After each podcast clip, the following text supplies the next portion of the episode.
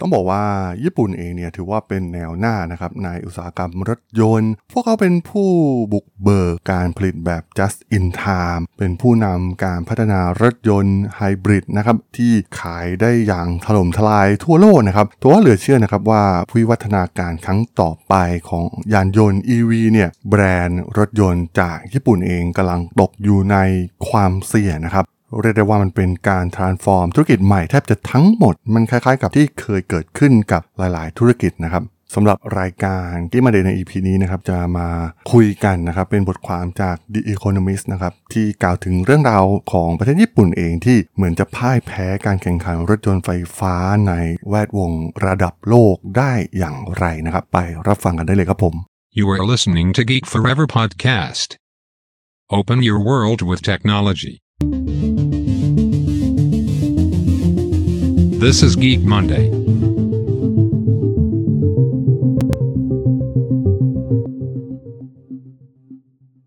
สวัสดีครับ ผมดนทราดนจากดนบล็อกนะครับ และนี่คือรายการกิ๊กมันเดย์นะครับ วันนี้จะมาคุยเรื่องราวของรถยนต์ไฟฟ้า รถยนต์ EV กันนะครับ ว่าทำไมญี่ปุ่นถึงพลาดตกขบวนในอุตสาหกรรมนี้ไปนะครับ แม้พวกเขาเนี่ยจะเคยเป็นผู้ผลิตยักษ์ใหญ่ในเครื่องยนต์สันดาปเองนะครับ ก็เป็นบทความหนึ่งจาก The Economist ที่ถือได้ว่าน่าสนใจนะครับ มีการวิเคราะห์เรื่องนี้ไว้นะครับ ญี่ปุ่นเองเนี่ยสถานการณ์ในตอนนี้เรียกได้ว่า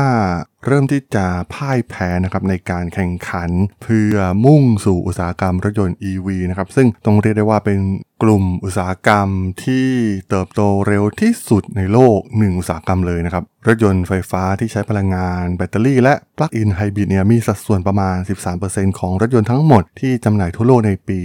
2022 ที่ผ่านมานะครับ เพิ่มขึ้นจากสัดส่วนเพียงแค่ 2.6%ในปี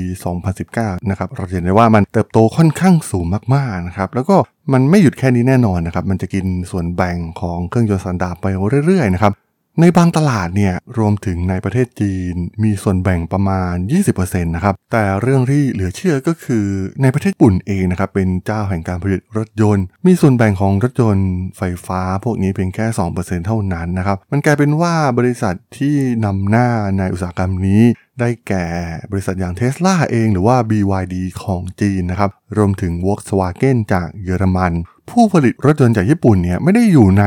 กลุ่มผู้นำแต่อย่างใดนะครับ ไม่มีบริษัทใดติด 20 อันดับแรกสำหรับยอดขายรถยนต์ EV ทั่วโลกนะครับ แม้ว่า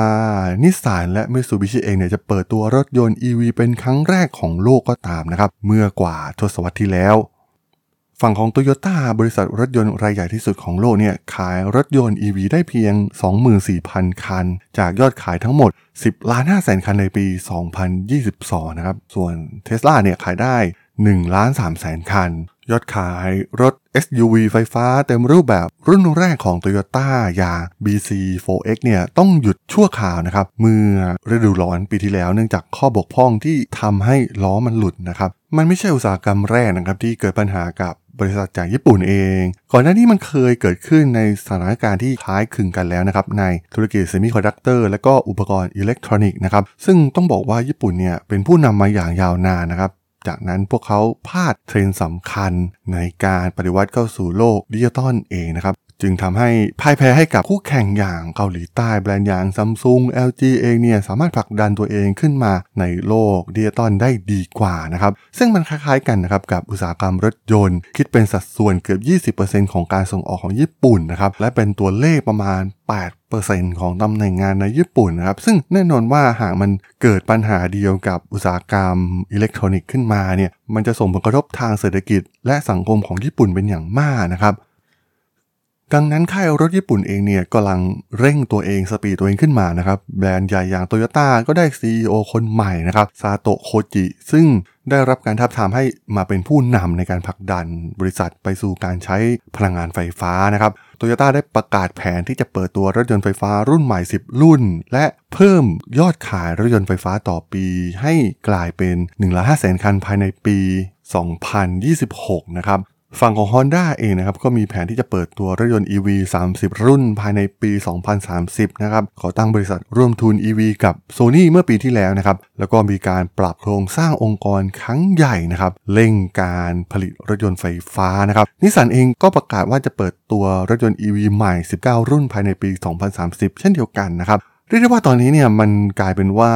กลยุทธ์หลักของบริษัทยานยนต์จากญี่ปุ่นเนี่ยก็พุ่งมาที่รถยนต์ไฟฟ้าเป็นที่เรียบร้อยแล้วนะครับ แต่ก็น่าสนใจนะครับว่าทำไมพวกเขาถึงได้เชื่องช้าขนาดนี้นะครับสาเหตุส่วนหนึ่งเนี่ยมาจากความสำเร็จก่อนหน้านี้นะครับเพราะว่า มันกลายเป็นสภาวะกืนไม่เข้าใครไม่ออกนะครับของเหล่าผู้คนในอุตสาหกรรมนะครับที่มีความลังเลที่จะยอมรับเทคโนโลยีใหม่ที่อาจจะทำร้ายธุรกิจญี่ปุ่นเองนะครับที่พวกเขามีพื้นฐาน โดยเฉพาะรถยนต์ไฮบริดมาตรฐานรวมถึงรถยนต์เครื่องยนต์สันดาปนะครับเพราะว่ามันต้องมีการเปลี่ยนแปลงรูปแบบการผลิตใหม่ แทบจะทั้งหมดนะครับทั้งญี่ปุ่นเองเนี่ยวิศวกรของพวกเขาก็พยายามปรับ แต่งจากพื้นฐานอุตสาหกรรมเดิมของพวกเขานะครับ ซึ่งมันมีเครือข่าย supply chain ที่มีความซับซ้อนมากๆนะครับ รวมถึงบริษัทญี่ปุ่นเองจำนวนมากก็เป็นผู้ผลิตชิ้นส่วนรถยนต์ที่ป้อนให้กับอุตสาหกรรมยักษ์ใหญ่ อุตสาหกรรมนี้ของประเทศนะครับมันไม่ใช่เพียงแค่ต้องมีการปรับตัวของบริษัทผลิตรถยนต์เพียงเท่านั้นนะครับ เพราะว่า ชิ้นส่วนต่างๆเนี่ยก็ต้องมีการปรับตัวด้วยเช่นกันนะครับ อีกเรื่องที่สำคัญก็คือการไปเลือกเดิมพันกับพลังงานไฮโดรเจนนะครับ ซึ่งก็ถือเป็นเทคโนโลยียานยนต์ใหม่ที่มีศักยภาพในการลดคาร์บอนเช่นเดียวกันนะครับ ไม่ต่างจากรถยนต์ไฟฟ้า ซึ่งโตโยต้าเองเนี่ยก็เป็นผู้ผลิตรถยนต์รายใหญ่ และมีอิทธิพลมากที่สุดในญี่ปุ่นนะครับ พวกเขาเดิมพันกับเชื้อเพลิงไฮโดรเจน ซึ่งมองว่าเป็นอนาคตมากกว่า รถยนต์ EV นะครับ ถึงขนาดที่ว่านายกรัฐมนตรีของญี่ปุ่นอย่างนายชินโซอาเบะนะครับ ได้สนับสนุนนโยบายที่จะทำให้ญี่ปุ่นเป็นสังคมแห่งเชื้อเพลิงไฮโดรเจนนะครับ ในปี 2015 เองเนี่ยโตโยต้าได้ส่งมอบรถซีดานเซลล์เชื้อเพลิงไฮโดรเจนรุ่นแรกนะครับ นั่นก็คือรุ่นมิไร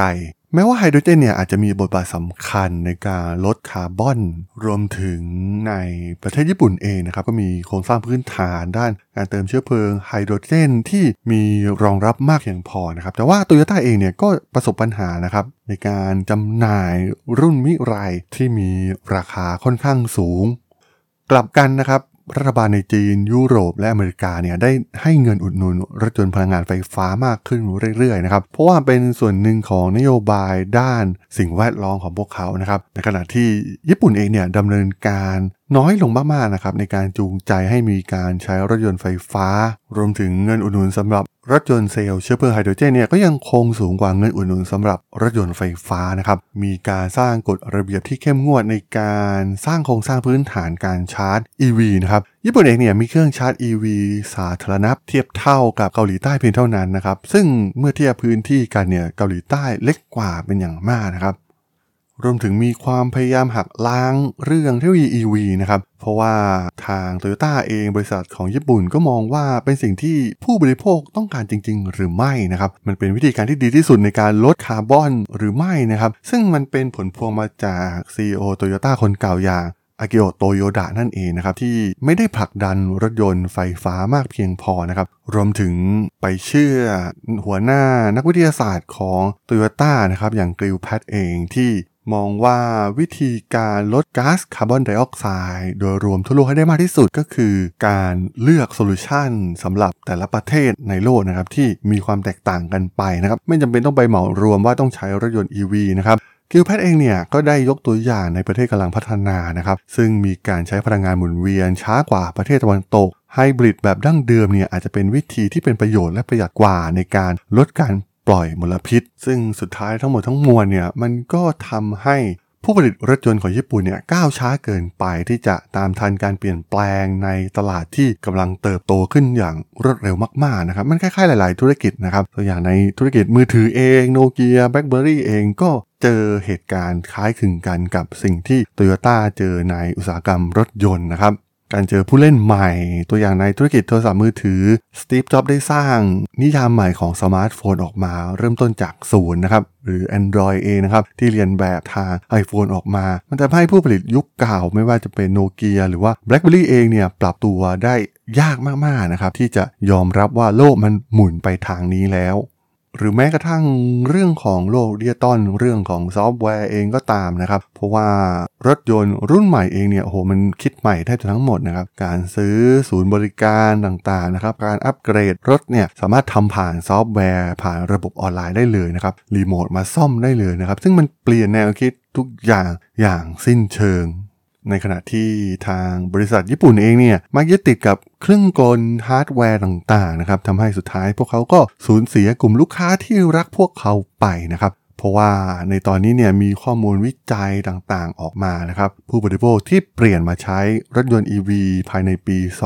2022 ส่วนใหญ่ก็ลืมค่ายรถยนต์จากญี่ปุ่นไปเป็นที่เรียบร้อยแล้วนั่นเองครับผม สำหรับเรื่องราวของประเทศญี่ปุ่นกับอุตสาหกรรมรถยนต์ EV ใน EP นี้ ผมก็ต้องขอจบไปเพียงเท่านี้ก่อนนะครับสำหรับเพื่อนๆที่สนใจเรื่องราวทางธุรกิจเทคโนโลยีและวิทยาศาสตร์ใหม่ๆ ที่มีความน่าสนใจก็สามารถติดตามมาได้นะครับ ทางช่อง Geek Flower Podcast ตอนนี้ก็มีอยู่ในแพลตฟอร์มหลักๆ ทั้ง Podbean Apple Podcast Google Podcast Spotify YouTube แล้วก็จะมีการอัปโหลดลงแพลตฟอร์ม Blockdit ในทุกๆ ตอนอยู่แล้วด้วยนะครับ ถ้ายังไงก็ ฝากกด Follow ฝากกด Subscribe กันด้วยนะครับ แล้วก็ยังมีอีกช่องทางหนึ่งในส่วนของ Line แอดที่ a d t r a d o n t h a r a d h o l สามารถแอดเข้ามาพูดคุยกันได้นะครับ ผมก็จะส่งสาระดีๆ พอดแคสต์ดีๆ ให้ท่านเป็นประจำอยู่แล้วด้วยนะครับ ถ้าอย่างไงก็ฝากติดตามทางช่องทางต่างๆ กันด้วยนะครับสำหรับใน EP นี้เนี่ยผมต้องขอลากันไปก่อนนะครับ เจอกันใหม่ใน EP หน้านะครับผม สวัสดีครับ